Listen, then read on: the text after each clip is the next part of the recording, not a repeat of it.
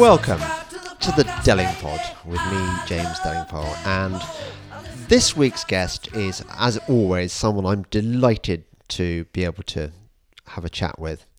Uh, his name is Kurt Zindulka, and he is he does you. You've got two channels. Yeah. You've got the Traveling Dukes, which is your kind of roving world reporting travel um, blog. Excursions, mayhem, Blog. all that. Yeah. And then you've got Publick Occurrences, which is really taking off, which is where you you do more edgy stuff, edgy political stuff. Getting into the politics. Yep. Yeah. And you approached me out of the blue, and I and I commend you for your um, for your pushiness. Um, you you started off by sending me a gift from the Orient. You sent me some, uh, and I, I like gifts, by the way. I think they're always good. Send James more gifts. Yeah, uh, you sent me some monk's fruit tea.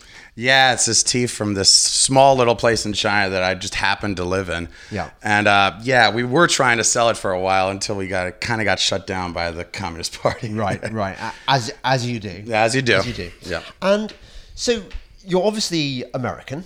That I'm very American, I've been told. Yeah. Uh, although your your surname is is Czech. That's right. Yeah. Right. Okay. Um, and you lived for five years Yeah. in China, and so you've. China's changing pretty rapidly, isn't it? Yeah, it was wild. So after university, I graduated with a degree in English, studying literature. Oh, you're you're, you're doomed then. Exactly. So there was no work. Let, let me let, actually let me stop you. I didn't realize you'd have done English. Where did you do that? I did it at a state school in New Jersey. Right. Yeah. Montclair State University. Okay, so you and and was that horribly PC when you were there, or or was it before that everything went wrong? Uh, so it was like right at the turning point, actually. Right. So it's I was forced to take a lot of classes like black female writers to No. fulfill all this stuff. No. Right, Yeah. Yeah. And it was pretty horrendous. My professor hated every single white man in the class. Until I mentioned that I was incredibly poor, then I guess her Marxist side kind of took over, Right. and she let me talk a little bit. But yeah, so you had to fulfill all these these black writers, women writers, all this stuff just to graduate. So it's like I couldn't even focus on the literature I was really interested in, which was a shame. That that sucks so much. I I just I, in my upstairs loo, I've got this very excellent book um, about uh, by by actually a, a, a guy who I'm going to have on the podcast at some stage, and he talks about the canon.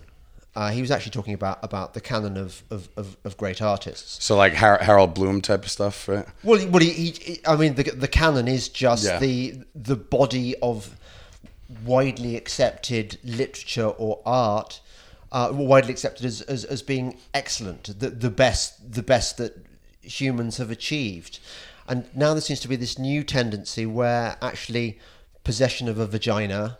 Or, or, or, or skin tone is more important than than quality. Yeah, yeah. I really wish I had like had, had I went through university studying literature, and we did not read Chaucer or Milton. No. We- yeah, swear. Yep, That's so sad. I know. So yeah, so I graduated with a literature degree and was delivering pizzas, and I was like, Which is which is what which is what you're suited for with an exactly. degree. Yeah, yeah, okay. So I took the first job that sent me over to China just to get out of there. And Right. yeah, spent about got there, didn't know anything, didn't know anything about China. And obviously it was like a culture shock at first, didn't know the language, couldn't even use chopsticks when I first got there. Right. But, you know, picked that up slowly and it was By the way, China's a big place. Where, where did you go? so I was in this place called Guilin. It's in the mountains of southern China. One of the most beautiful places in the world, actually. right. Lovely, probably awesome place to ride a motorcycle around, right? Right. But yeah, so I was teaching English there, and uh, when I first got there, it was a lot more welcoming towards foreigners than it had than it became over the time I was there, and also at first, yeah, you'd see security cams here and there, but they implemented something called the Skynet, which is literally out of Terminator, that word, right, for the global, uh, which is over 20 to 30 million cameras on all the streets of China. So it's like, since the time I was there, it's like you're constantly being watched all the time. And it's just, It's it. It was such an oppressive vibe. It was So it's, insane. it's the surveillance state that we're warned about, and it actually exists in China now. on steroids. On That's, steroids. I didn't know that. Yeah. So, so um, yeah, you must have felt a bit kind of what, exposed. Yeah, well, also, so I was, besides just teaching English, I was also running this news account on this app called WeChat. WeChat is sort of like the everything app for China. So it's Facebook, Messenger, Uber, paying for money. Most people pay with their, this app called WeChat. They don't even have cash anymore. And also, there are news accounts, right? So I, I ran this account. It was the most popular with foreigners in China. We had a couple hundred thousand followers throughout China. And I was constantly aware of being censored by the government. And they have what they do is if any story gets over 5,000 clicks, Yeah. then it gets an automatic review by the government. And yeah, I once uh, was posting a story about the Icelandic pirate party Yeah, yeah, yeah. and uh, it had mentioned something about Panama, and Panama, like two or three years ago, was one of the most censored words in all of China because of the Panama Papers. Some of Xi Jinping's relatives had some money stored away in Panama, so Right. just even I couldn't even send out that article because it had the word Panama in it. Right. Automatic block. And then, uh, yeah, a, a, a few months before I left China, there was this massive WeChat purge where tens of thousands of accounts were just completely blacklisted. And what they were doing was using computer algorithms, AI learning, and they went through five years of thousands of posts that I had put up. And they found something from four and a half year ago, and it had mentioned the Dalai Lama. And so they took down my account. And so I was just like, I cannot live in this country anymore. Right. Yeah. But How did you communicate? Because presumably not many people speak English, and you don't speak Mandarin, I imagine. I, I speak enough Mandarin to get by. Oh, like it's it's broken. It's pretty bad. I never really studied it, but I can get by. What? So you learned it ab initio? I well, mean, so like there's two ways you learn Chinese as a foreigner in China. Either you take a class or you have a Chinese girlfriend. I had a Chinese girlfriend for a couple Okay. years. Yeah. That's how you pick it up. Yeah. what's it like having a Chinese girlfriend? She was she was lovely, man. Actually, like one of the sweetest people I've ever met. Right. Yeah, and yeah, she had she actually pretty much saved my life essentially because of this accident I had in China. Right. So- you mentioned that. What, what, what was the accident? All right, so I was riding home on my motorcycle. Yep. Just run out. I've Okay. it. Okay. Little break. Yep. Okay. little beer. Yeah, no worries. Um, yeah. So she saved your life. Yeah, so about three and a half years ago, I was riding home on my motorcycle. I love that motorcycle. But I was blindsided by a taxi driver. He ran through a red light. I hit him straight on, flipped over. Bike was completely trashed, completely totaled, and completely messed up my back. I had already had a bad back after working in a factory as a teenager. Different story. But I was I was based two of my discs completely slipped out, so it was just like uh, pressing up against my nerve endings. So it was basically pure pain. So nerves, it's like electricity. So I was carried to a Chinese hospital, and they put me in the emergency room or whatever, the waiting room essentially all night. The doctors had went home. I was lying there all night. They gave me some ibuprofen because all the morphine was locked up. So I was basically screaming for you know, about it 12 sounds hours. like my there. experiences in Wales when I when I Oh, when I when I fell into a ha-ha. Do you know what a ha-ha is? no. A ha-ha is is on- on grand hunt, country estates. You divide your your lawns from the estate beyond the, the sort of the pasture land or whatever with this with this wall. As uh, I think it was about a 10, 12 foot drop that I fell down. So you have this kind of ditch, and it looks like the the pasture land beyond is contiguous with your with your lawn. Yeah, it, it gives an optical illusion. Right. It, keep, it keeps the cattle and sheep out of your, your, your land. But anyway, I fell into a ha ha, and I, I had to go to a, a Welsh hospital, and it was a similar situation. The, the Welsh NHS is appalling. Yeah. And they weren't giving me any decent painkillers, and it actually hurts when you've broken your leg. Yeah, I- I- you- you, want painkillers, and and all they gave me was was paracetamol or ibuprofen.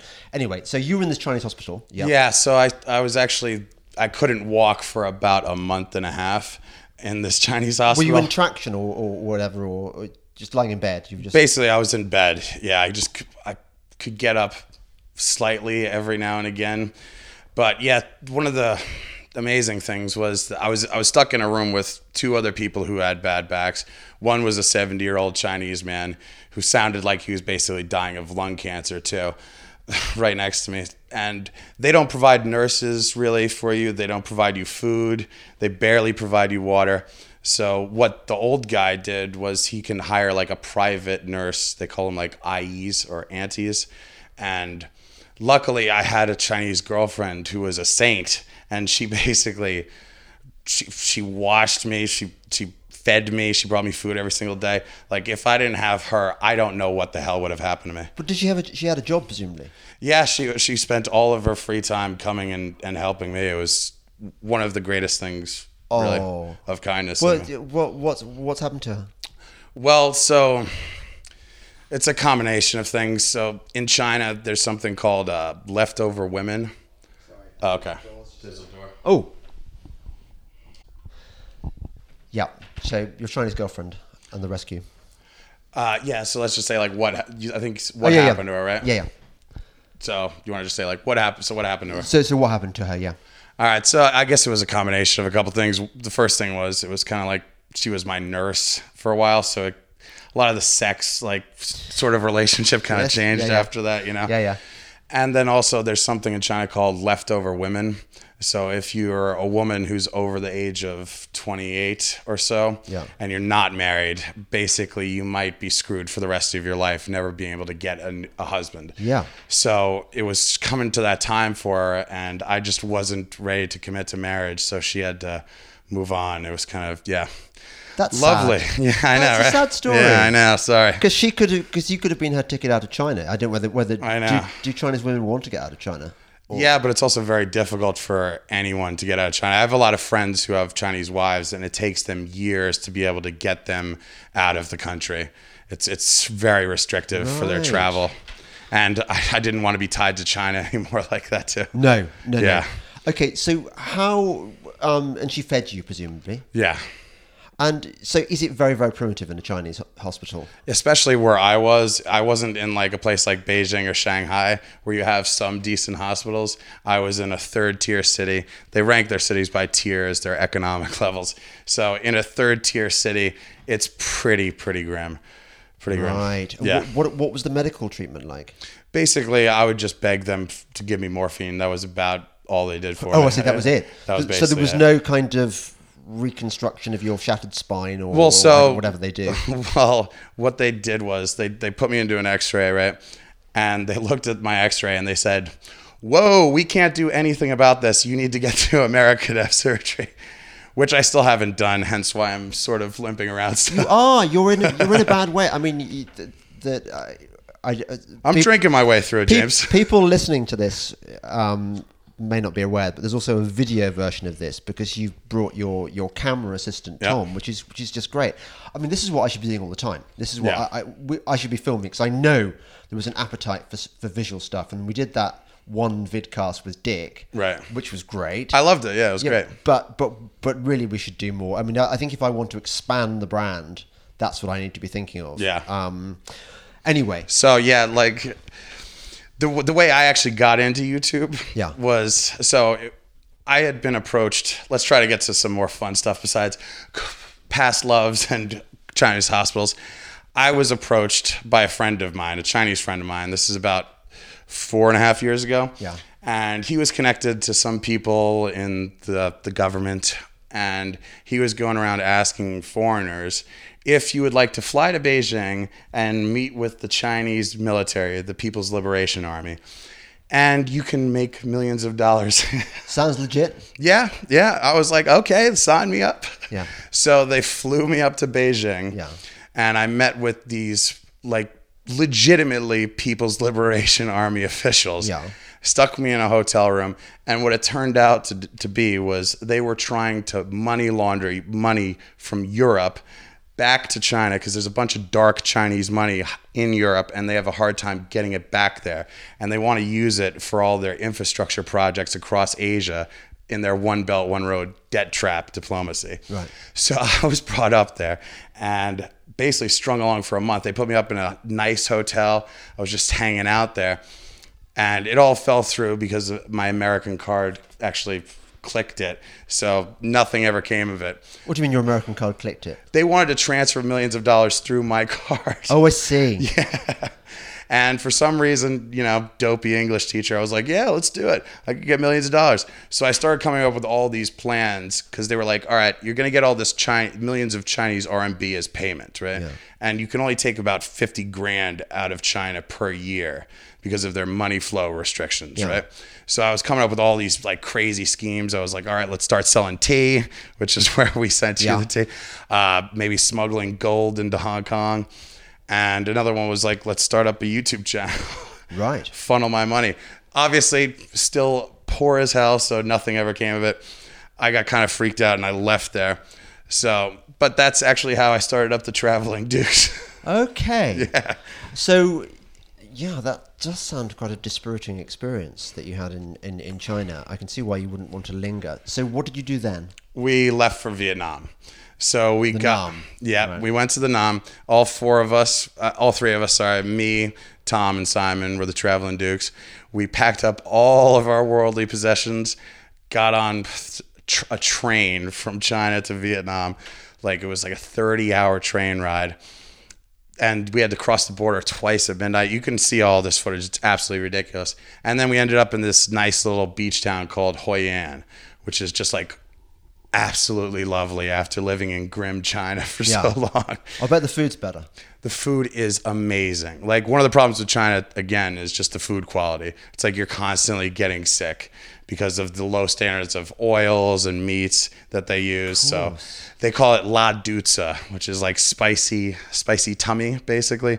So you're just, you know, You've got you've Yeah. got squits all the time. yeah, yeah, especially That's after a late so- night barbecue. that's that's so depressing because obviously the the ethnic cuisine that one used to eat as a child in in in, in England certainly was the, the go-to food was Chinese food and you, you had things like Peking duck and sweet and sour prawns and sweet and sour pork or whatever uh, but but real Chinese food I imagine in mainland China is is any way you can get nice food So, like, don't get me wrong. Like, some of the Chinese food is absolutely amazing. It's just like you're also just taking sort of a gamble on which restaurant you go to, right? So some of this stuff is just brilliant. Like I love like Szechuan food, hot pots. It's probably one of my favorite foods actually. Okay.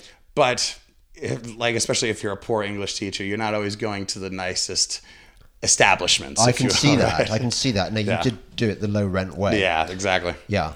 Um. Yeah. I uh, that that would be. But Vietnam food, Vietnamese food, oh my god! You get like you get these. Have you ever had a banh mi? It's this. They the French brought over baguettes, so they actually have sandwiches. China has no bread. That's that's worth a damn. But in Vietnam, they have lovely baguettes for like twenty cents everywhere, and they make these beautiful Vietnamese sandwiches. And best coffee in the world. It is one of the nicest I'd never places thought. in the world. I, I thought that Australia and New Zealand had the world's best coffee. I think I think New Zealand invented the flat white. Yeah, But- well, it might be better. I don't know. I've- So yeah. are you uh, are you talking about black coffee or white coffee? Uh, so they do both. What the one that's probably the most popular? It's called something called it's called uh, Cafe Suda. So they use evaporated milk and very strong black coffee. But you could get I black like too. I like the sound of that. Yeah. And do you think that was that was partly the sort of the French heritage when it was French Indochina? Very much so. There's actually a. What happened was there was a one French missionary monk who brought over one coffee tree to Vietnam, and that's where the whole industry came from. Actually, It's actually an argument in favour of globalization, isn't it, or colonialism? Certainly. That Yeah. I, I, I once traveled through Africa, and I went into I traveled through the Central African Republic and and Zaire as it then was um, now uh, what Democratic Republic of Congo I think, um, and you you went through these kind of fading colonial towns where you couldn't get much meat that wasn't kind of monkey or elephant or disgusting you know from fly blown markets. It was all pretty primitive. But all these all these towns would still have a patisserie selling really really good french cakes. Yeah. so the french i don't think they were quite as enlightened as as the british were i think i think No. if you had to be a colony of any country britain It'd be the- Britain, yeah. we, we, Without we, question. we, we, gave the, the, the railway systems and the legal system, and, and they're always pretty well run, aren't they? Yeah. Ex British colonies.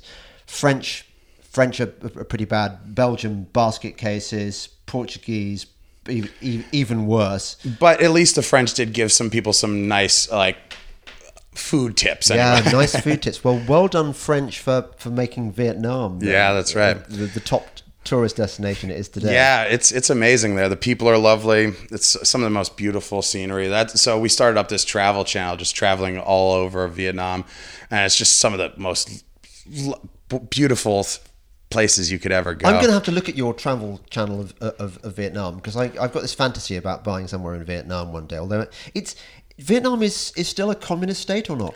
So it is. It is definitely, and it's they've they opened up their markets in the late '80s. So there's a that's when Vietnam actually started getting up there economically. They were almost destitute in the '80s and prior to that. But now it's up and coming. There's a lot of money flowing around, but it is still run by the Communist Party. And they are cracking down on Facebook now, which is a worrying sign. So censorship might be coming to Vietnam too. Oh, okay. So you, you, you don't feel that it's in that transitional phase where it's going to become essentially Western free market stuff? Well, so here's the thing, right? So Trump is doing this whole trade war with China right now, Yeah, right? yeah. And tons of factories are dropping their their operations in China and moving them to northern Vietnam. So this is the question, right? So in the 90s we said should we let China into the WTO? A lot of people said yes. If you add these these industries, the money will make them less communist.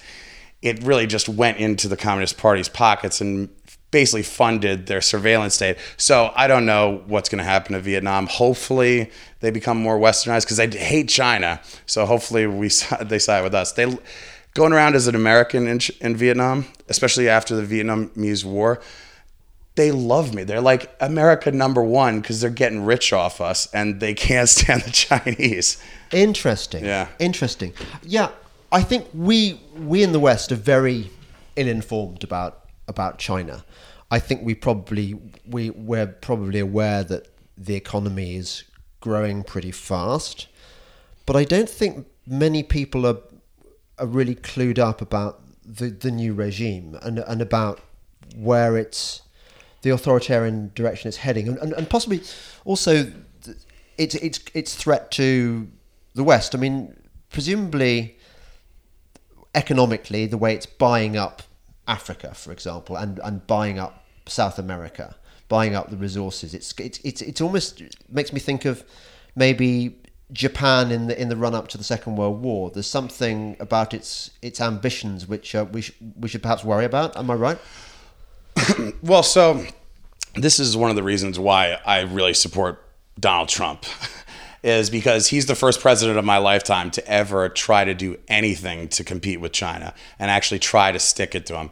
So, China is probably the most evil government in the world, in my estimation. They have a million Muslims locked up in internment camps in the western region of Xinjiang. They torture and organ harvest people from Falun Gong, which is basically just like like a Tai Chi religious movement. But because any religion in China is a threat to the Communist Party, they're they're locked up. They harvest their organs because they have they don't have enough organ donors. It's outrageous what they're doing in Hong Kong, locking up students just for asking for freedom of speech and be able to select their own leaders. And what they do to the West as far as stealing our our Technology. intellectual intellectual IP. property. Yeah. Yeah. I mean, there's estimates that it's anywhere from 200 to 600 billion dollars per year that they steal from the West because they don't invent anything. They just get our stuff and copy it and print it out in, in a little factory. But I will say this as a silver lining: I think their economy is in very big trouble, especially with the trade war. They have a housing crisis because the, the government just builds houses, right? Right. Just to give people jo- construction jobs. Right. But these houses are empty. You have whole cities that are just empty, built with cheap Chinese cement that's crumbling. And a lot of, and also an aging population. One of their big problems is they're they're getting old before they're getting rich. So their welfare system is not. They don't even have that much of a welfare system, but they're not going to be able to support the elderly population because they had the one child policy. There's not enough young Right. kids, and also like, I, I so I think there is there is hope that a lot of this will crumble. I think they're being aggressive now because they can, but in 10, 20 years, I fe- feel like it could all go south. But presumably, there's going to be a sort of sweet spot. Um, although that's not probably not the right phrase under the circumstance, where they will feel strong enough militarily to maybe have a have a pop. I mean, uh, there are people who say to me that, that, that war with China is inevitable. I mean, I, I hope that's not the case. Uh, and, and if it's not if it's not a shooting war, it's going to be a really nasty trade war. Somebody somebody said to me the other day that, that they thought that the Chinese have the power, for example, to collapse the Australian economy, and and that they are so heavily invested in the West. They, they, I mean, in all the tech companies, for example, that all all they need to do to collapse the Western economies is to start withdrawing their funds or, or stop putting more money into these these. Yeah, but that would just like their their economic growth rates, which are all fake, by the way. Yeah. they've been saying six over six point seven percent for a decade. It's all crap. Any any economic numbers you see out of China are fake. I don't buy that, and I think their economy is going down. They need our economy far more than we need them. So, like, if they start actually actively doing these measures, you're going to see more companies fly out of China go to India or Vietnam, and then it's just going to further collapse their own economy. I don't think they have as much leg to stand on in the trade war. So we have to be as aggressive as possible and just take it to them because they've got nothing to stand on. I think. Interesting, because if you if you spoke to any American liberal, they would say warmonger Trump trying to create this ten well, not trying to creating tension with with the Chinese. All they want to do is have a better Western Western life, a better, better standard of living, uh, and, and here he is just just putting a massive fly in the ointment. Trump is is like if you if you were really worried about a war with the Chinese, I'd say it'd be legitimate under someone like Obama who can't enforce red lines in Syria or lets Russia invade other countries, right? But I don't like one of the best moments I think Trump ever had was when Xi Jinping was staying at Trump's uh, estate called Mar-a-Lago, and they were having. Uh, I think it was like chocolate ice cream or chocolate cake. And as they were eating chocolate cake, Tr- somebody whispered in Trump's ear, and he got the go ahead to drop the mother of all bombs. And he didn't even say anything to Xi Jinping at the time. But it's like as he was sitting there with him, he's dropping one of the biggest bombs on a, on a Taliban mountain. And it's like, he's got the idea. You've got to show strength to the to these communist thugs. It's not the Chinese people. It's this this mafia group that controls their government, and we've got to be strong with them. That's the only option. You mean what was it called? It was the mother of all bombs. Wasn't it? Moab, Moab, right? Yeah, yeah. the mother of all bombs. And uh, I, I see, and he chose that moment that specific moment, eating chocolate cake with the Chinese dictator. Do you think he timed it that deliberately? he's he's he's all about time. He's all about image. This is what he's doing. I don't know. I think I think that was very well timed. Oh, why haven't I met Donald yet? I, I just feel the meeting is so so overdue. And what with I, I just thought with the Breitbart connection that maybe uh, you know I'd get an audience. I've gotten pretty close. So when we were in Vietnam, he actually came. We we lucked out, right? Yeah. So he met Kim Jong Un in Hanoi. So we packed up all our stuff and f- got, flew up to Hanoi. And uh, yeah, it was wild. We we we were like ten feet away from Trump and Kim Jong Un. Like when we were fl- when we were first got in there, we had to go to some camera sh- equipment shop on the other side of town. Yeah. We were we were flying up there in a taxi, and then all of a sudden everything shut down, and it was Kim Jong Un's motorcade that blocked us off, and that was like 30 seconds into getting there. And uh, I don't know if this is one of my favorite rumors about Kim Jong Un is that he travels with two Mercedes. One is for him, and the other is actually his toilet car. so I, uh, because they need to inspect. Uh, That's right. What was that? uh, the light. Oh, oh, that's not that's not all right, is it? That's uh. Room for a second and we've, uh, messed up. Yeah, exactly. When the Come when on, the, Tom. when the cameraman goes away, this is this by the way is why I one of the reasons why I haven't got the Delingpod Delingpod film channel because it involves so much um, of the stuff I really hate, like organization, um, tinkering with with stuff. I, I just want to be the talent and just Yeah. sit in front of the camera and talk shit. I, I don't want any of the. That's why I have the Tom. Well, I, I need a Tom. Yeah. I tell you what. I, I tell you so what. When I'm rich, and it won't be long now, I'm sure. I God, God is smiling on me. I'm sure he'll, he'll he will bring me money. Um, I'm going to have a Tom, and I'm just going to film my podcast. I'm just going to just going to swan around, talking to interesting people. I think I think it's got to be good, hasn't it? I mean, Yeah. But it's very interesting talking to you. You are a you you've just gone out there and done your shit. You've Yeah. just gone out there and with Tom, and you you like to mix it up with people, and you like to you.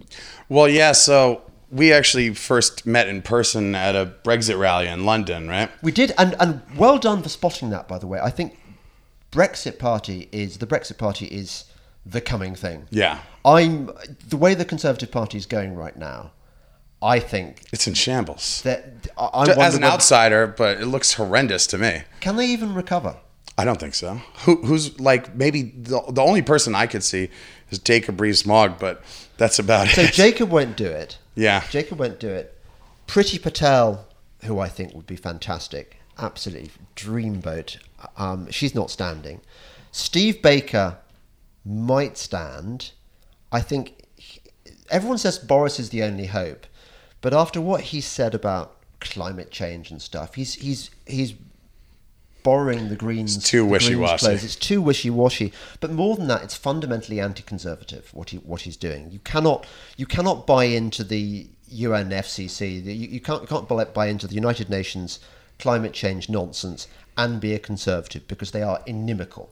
I know. Because because modern environmentalism is basically a form of socialism wearing the mantle of of environmental care. Watermelons, man. I know. I know.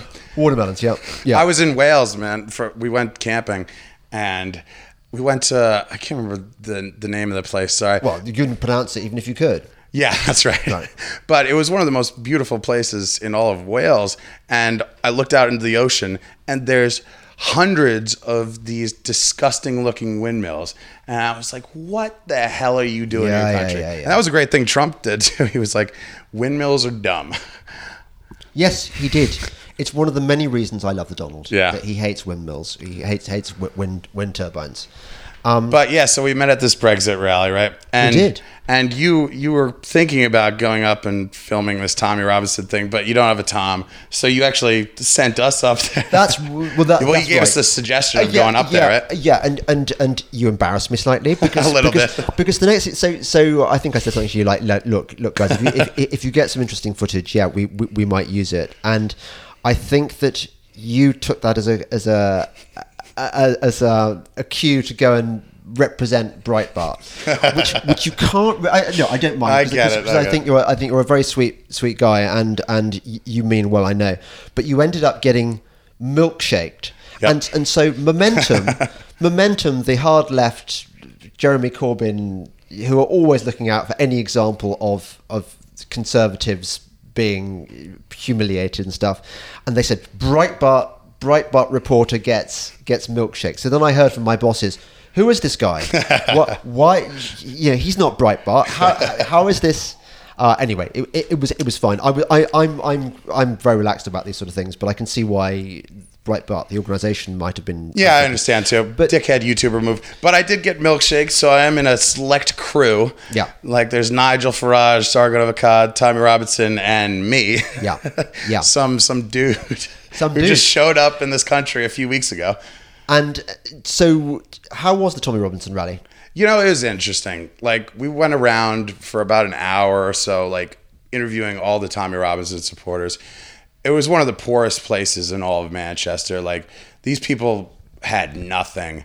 And they were just saying, you know, Tommy gives us hope. You know, he's the only one that actually talks about us, you know? And on the other side of the police aisle, there were all these upper class white people basically screaming that these poor working pl- people are, are Nazis or fascists. Yeah. And it, it just really, I just feel all, they're just virtue signaling, but they're attacking the poorest people that they claim to represent. It's so odd, you know, and I, it was interesting. And then, yeah, we walked across to the, to the Tommy, to the anti Tommy side. And within two minutes, had a McDonald's vanilla milkshake thrown on me. So on my only suit, man. I'm a poor English teacher from Knob. So, so these were Antifa types, Yeah, presumably. exactly. And and what about? Were you there when that massive mob of of Islamists descended on on the rally and started throwing stones? Was that a different rally? No, that was a, that was a couple days before us, actually. Yeah. That yeah, was- that was ugly. Yeah, it was ugly. It was ugly. And the, and the police seemed to be kind of help helping the bad guys. I, yeah, I, I don't get it. Like it was so shocking. Like after I got milkshaked, right? Yeah. Such a weird like verb. I the policeman came up to me and he was like, "Get out of here! You're causing a disturbance. You're just inflaming the situation." I'm like, "Dude, I didn't even say an opinion. I just asked these what they were thinking, and I get." Hit with a milkshake, and I'm the one inflaming the situation. Yeah. it's like, what are the police in this country doing? Well, that's an interesting question.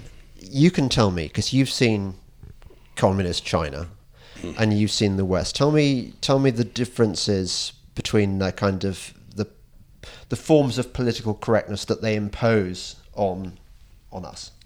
Well, so in China, and to a lesser extent Vietnam, basically you could say you could you could speak very openly about a lot of like social issues, right? Like you could share your thoughts on a lot of things, right? As long as you don't talk about the Communist Party, as long as you don't insult any of the leadership, you're pretty much fine. If you obviously if you do speak out against, you might end up in a prison and disappeared off the face of the earth. Yeah. Over here, it's a lot more like you just can't speak openly. I felt so much more free sharing my opinions over in Asia than just a few weeks back here. It's You like- serious? Yeah, because it's like one, there's a lot less white people around that can understand me, I guess. Yeah. But over there, it's like people people will hear you out a lot more and won't just say, "Oh, you're a horrible person for for believing this."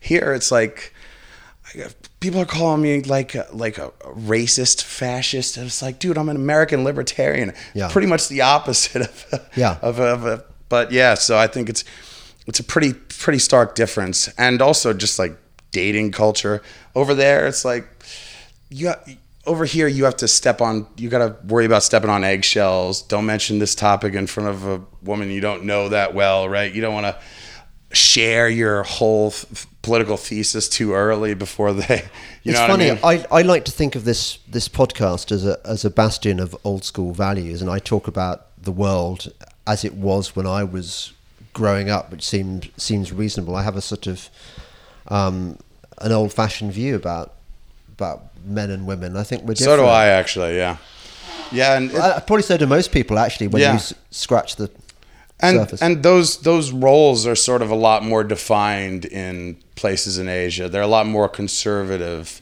in that regard. So it's like there there are specific just sort of gender norms, especially in public. Like if you go like behind the scenes in any Chinese relationship, the woman's still running the show, right? But in public, they're not going to like disgrace their their their man by by shitting on Yeah, him. you yeah, I yeah, mean? yeah. But over here, it's like eh, they they feel empowered, and it gives them some I don't know righteous anger because they're angry at their dad. I guess I don't know. I think one of the one of the things that bothers me is that um, girls have now been culturally brainwashed into thinking that that yeah, um, for example, if a man makes a, a, if they if they have drunk sex, that, that that it is now perfectly legitimate for them to decide the morning after that actually no, on second thoughts, they didn't like it, and therefore, and therefore, they were raped. Exactly. Whereas in the old days, we used to get drunk because obviously courting is quite. When you're young, you don't really know what you're doing, and it's difficult to ask a girl out, or difficult if you're a girl. I imagine to you know if you're out on on the pool too, and so you you get drunk to sort of ease the the process and yeah it can be a bit messy and sometimes you regret it afterwards but it but it ain't rape that's not Right. that's not you know rape is, is for me is a, a much nastier and and Exactly. premeditated thing Well, and it's like you see all these studies that millennials are having so much less sex than the generations previous. I imagine it's because people are afraid of having drunk sex and ruining your life forever. It's like in the 70s, you could just get hammered and a lot more sex was can i just on, say right? as an o- older person i kind of like that i kind of like the fact that that, that people young you, you may have your youth and you may have your beauty and you may have years ahead of you but you can't have sex yeah, you got us, man. yeah yeah that's the, so you all become incels that's what Yeah, well, not if you move to Asia. Okay, yeah, yeah, yeah. I, I, I but let me give you another example of this. Yeah. I, I was, a, I'm a big fan of that series, which is on Sky, HBO, um, recently. The the Chernobyl series. Oh, I've been meaning to watch it. I haven't really had a chance It's yet. really good. And some stupid girl on Twitter, uh, you know, not many, not many followers, but just representative, I think, of the youth, the kind of brainwashed, stupid youth, um, said, said, you know, why weren't there more people of color in the casting? well, you know, in 1986 in the Ukraine, Yeah. how many people of color were there? I think probably less than 0.001%. There probably wouldn't have been a single person of color in the entirety of that, that region of, of, of, of the Ukraine, or indeed in Moscow. Probably they might have visiting Right. people being indoctrinated from African Right, countries, you know, studying studying how to become good communists. But apart from that, but I, I thought what grated with me was her assumption that that people of color, as she called them, have a right to be represented in historical periods where they would not have existed. That somehow that, that this is this is only fair and just, and it's not fair and just. It's wrong. It's historically inaccurate, and it's insulting to the viewer. Yeah, that's right. I mean, I remember they said the same thing about Dunkirk. What? They did. what are They. you talking about? They. They. Yeah, They- exactly. This is this is the thing. This is this is why we fight the culture wars because there is so much stupid around. Yeah. And if we don't speak out against the stupid, because in a way, what they're doing when they this is this is one of my friend Douglas Murray's lines on this. It's actually an act of aggression. What they are saying when the because the BBC, for example, now has this policy whereby a certain percentage of BAME, as they as they call them, um, and a certain amount of women are required to be in every single drama, regardless of, of the historical facts. Which is why, for example, we had um, Les Miserables with a, a, a black Inspector Javert. Well. 1830s France, there would not have been a black Inspector Javert. And, and actually, if you're going to go to the trouble of recreating the period, and you're going to make sure that in each shot the, the streets are cobbled and there are going to be no no parking meters or wind turbines or whatever. If you're going to go to that trouble on period detail, why blow it just because you want to make a point about race relations? And it seems to me, to, to, uh, to getting back to Douglas's point, that it's not merely a kind of a neutral political position. It's actually an act of aggression against the viewer, challenging the viewer to be upset. And when you get upset by it, ah, you're a racist. They want to make you feel like you're you're a racist. Yeah, I, I agree, and I think I think that's why everyone's turning away from these old old media sources. They are. Right, so it's like let's burn them all to the ground. Like just cut the cut the cable. Don't watch television anymore. Don't support them. Like just find your stuff on the internet. If you want to watch a show, just rip it on like Pirate Bay or something. This is why Don't give it money. This is why I feel very much at the bleeding edge of, of the modern world, having having you um, here, because you are going out there and doing this stuff. Yeah, so did the Tommy Robinson rally, Brexit rally since we were here, Trump and Kim in, in Vietnam, and we literally just came from two straight days of Trump protests in London. Right. And how were they? You know, well, the first thing I gotta say is the blimp was pathetic. I've seen the blimp. I saw Yeah. it on the previous Trump visit, and I was I was struck by how comically small it is. Yeah. Uh, compared to how you would expect it to be. And it was too windy, so they got it about 10 feet off the ground. that was it, which I loved. It was just like an act of God. And then later, when Oh, the God- big protest came, it was raining pretty hard on all those leftists. It was pretty wild. And yeah, I had water thrown on me. That was probably the worst thing because I tried to take a picture with a guy wearing a MAGA hat.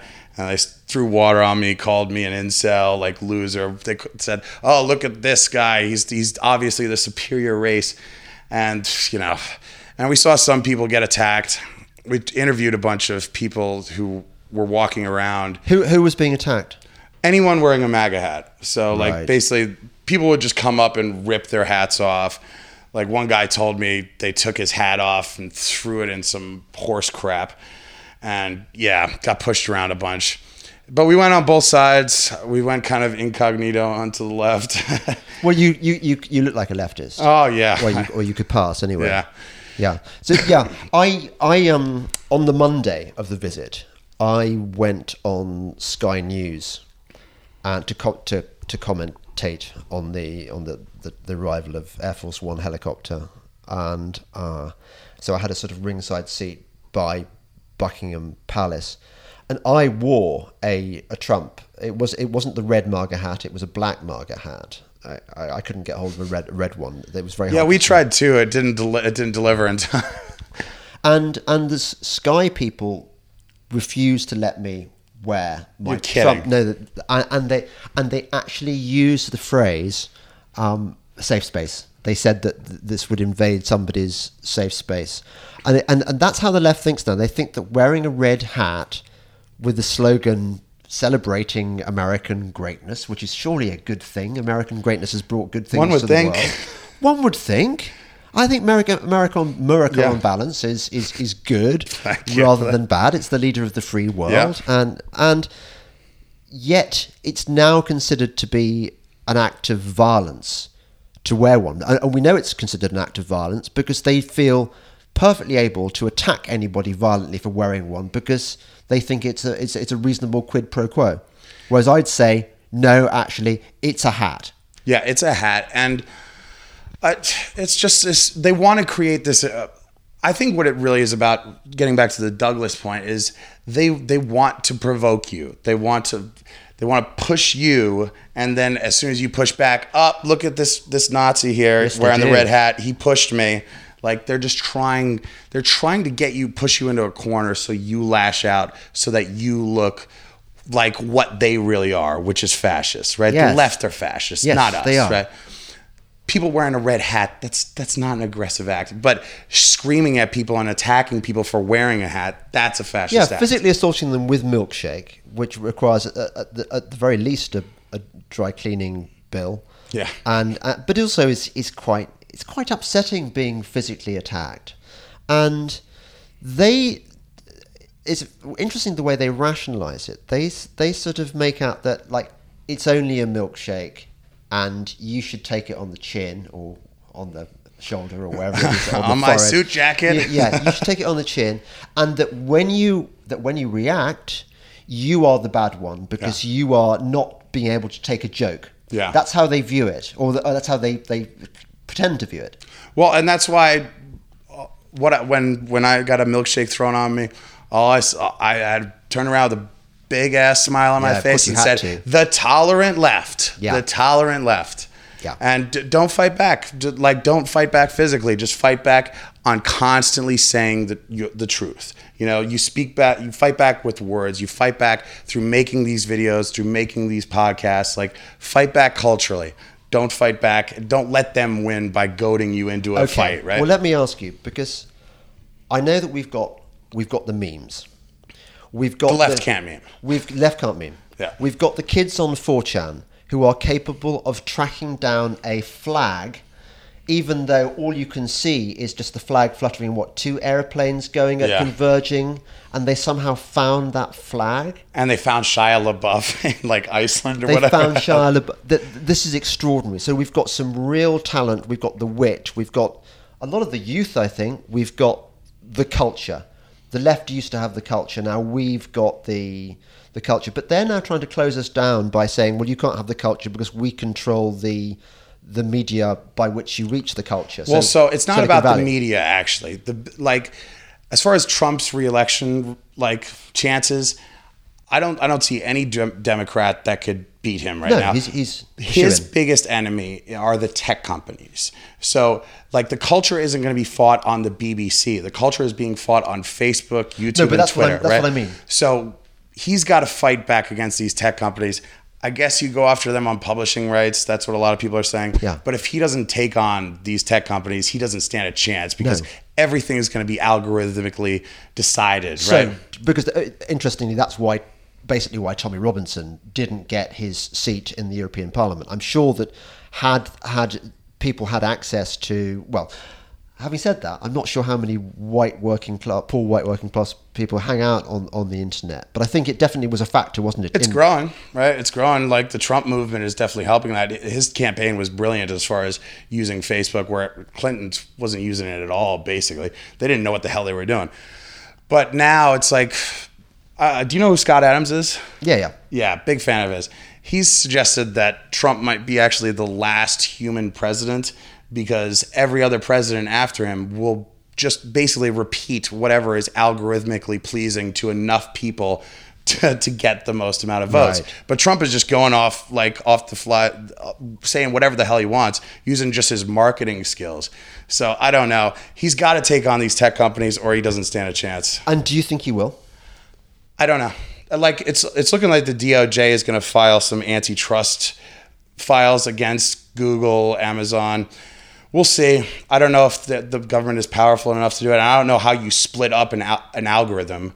Like it's a lot easier to break up a railway company a hundred years ago than it is to split an, a website algorithm. So I don't know how you do it, Does and he- the people in government don't know how the hell to do it either Does either. he want to win in 2020 or not?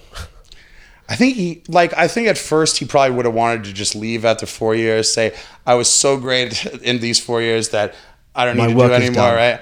But now that he's been blocked at every turn, he needs the extra four years to solidify Well, any yeah. sort of legacy, right? And also, not just a legacy, but he needs to reveal the true corruption of the That's right. Obama regime. That's right. I mean, the deep state was so dangerous and and and anti-democratic and and and far left actually. And this is one of the biggest things that reveals the media's bias. He says he's going to release the documents of, of how all of this spying on his campaign started off. When did the New York Times not want to hear what the CIA is up to? Yeah. Right? Like, what the hell is going on here? They're obviously showing their colors. Yeah. It's disgusting. And we've got to get rid of these people in, in Washington. They've got, I don't know what happens to Brennan and Clapper, but I would like a prison cell, to be honest with you, or at least a hearing. Like it's treason to me. Yeah. Yeah. I think so many of Trump's, oh, sorry, of Obama's appointees were extremely dodgy. And, and not to mention crooked Hillary. Yeah. Who really should be behind bars, shouldn't she? Exactly. I mean, all of them really. I, like there was that kid. Who, there was that, that that submarine kid who took a selfie on a submarine, and got done for years. He went into prison because he was releasing classified information. Technically, what the hell happened to Hillary Clinton, who released thou like hundreds of documents on Anthony Weiner's laptop, like sharing classified information. Same thing. But James Comey says she didn't have intent. There's no intent in the statute. She didn't need to have intent. So it's just one-sided just two-sided justice again. It, so Trump's got to stick around as long as possible. We need him. Um, well, I think, bearing in mind your bad back, I ought to take you to the pub now for a pint. Sounds to, lovely. To, to, to, to heal your your. I'm, I'm surprised you're not on morphine. Actually, Do you rather uh, is beer and whiskey really good enough for for bad back? Not really, but uh, I, You're I, a brave do, boy. Yeah, tough it out. Back pain is is horrible. Yeah. Anyway, um, that's fantastic. Um, thank you, Kurt Zindulka, for for appearing on the Delingpod and f- for bringing your cameraman Tom. And uh, I hope lots of people follow your channels, Travelling Dukes and Publick. Oh, oh, why is it called Publick Occurrences, by the way? Oh yeah, so it's Publick Occurrences was the oldest newspaper in America, the first one. It ran for one issue before it was censored by the British Colonial Authority. Because he Not ran some dodgy stuff about uh, the the sexual proclivities of a French king. Right. So he got shut down. So I'm bringing back the first censored newspaper. That's my YouTube channel. Please subscribe and support me on Patreon if you want to buy me a pack of I- smokes or something, No, man. I agree. Buy him some smokes and buy him some painkillers. I think he's he's earned it. Yeah. Okay. Thank you so much, Yeah. man. Thank you. it was you. a pleasure. Okay.